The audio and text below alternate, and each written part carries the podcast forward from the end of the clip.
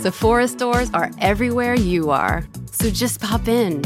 When you need a brown lip to match your 90s playlist, a confidence boost before your interview, or a last minute gift for mom's birthday. There's always a Sephora near you. Just pop in.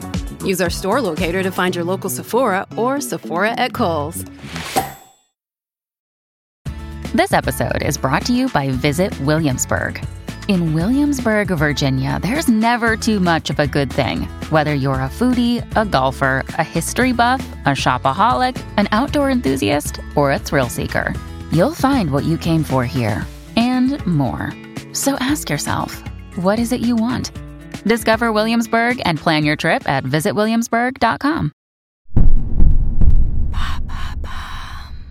Quel est le lien entre le mime Marceau et Michael Jackson Merci d'avoir posé la question.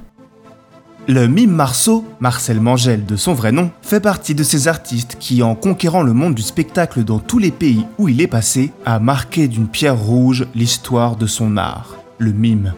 En 2023, nous célébrons le centenaire de sa naissance l'occasion de revenir sur le parcours extraordinaire d'une institution française. D'où vient ce surnom? Ce drôle de pseudo a une véritable histoire. Marcel Mangel était passionné de Buster Keaton et de Charlie Chaplin. Dès l'adolescence, il essaie de les imiter dans plusieurs cabarets. Malheureusement, ses velléités artistiques sont freinées par la Seconde Guerre mondiale. Marcel est d'origine juive polonaise. Sa famille doit déserter Strasbourg, la ville où il a passé son enfance. En 42, Marcel a 19 ans et décide de rentrer dans la résistance. Il sauvera ainsi plusieurs enfants juifs de la déportation en se créant une nouvelle identité, Marcel Marceau.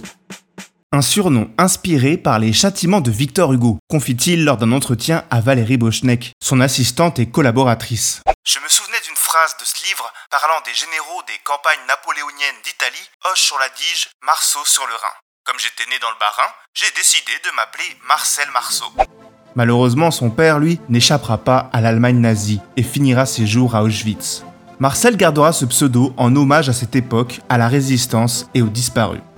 Pourquoi le mime Marceau a-t-il marqué son art plus que les autres? Première raison, il a iconisé la pratique du mime dans le monde entier en lui donnant un visage. Celui de Bip, un Pierrot moderne inventé en 1947.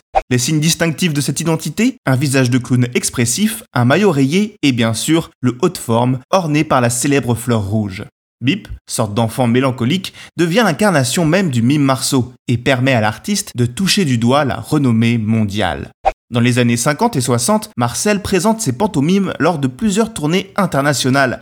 Celui que l'on surnomme le Charlie Chaplin français, belle consécration pour l'enfant qu'il était, était notamment populaire aux États-Unis, au Japon et en Chine. Deuxième raison, son effort de transmission. En 1947, il monte sa propre compagnie de mimes, une première mondiale. Mais surtout, il ouvre en 79 l'école internationale de mimeodrame de Paris, une école qui perpétue son savoir-faire encore aujourd'hui.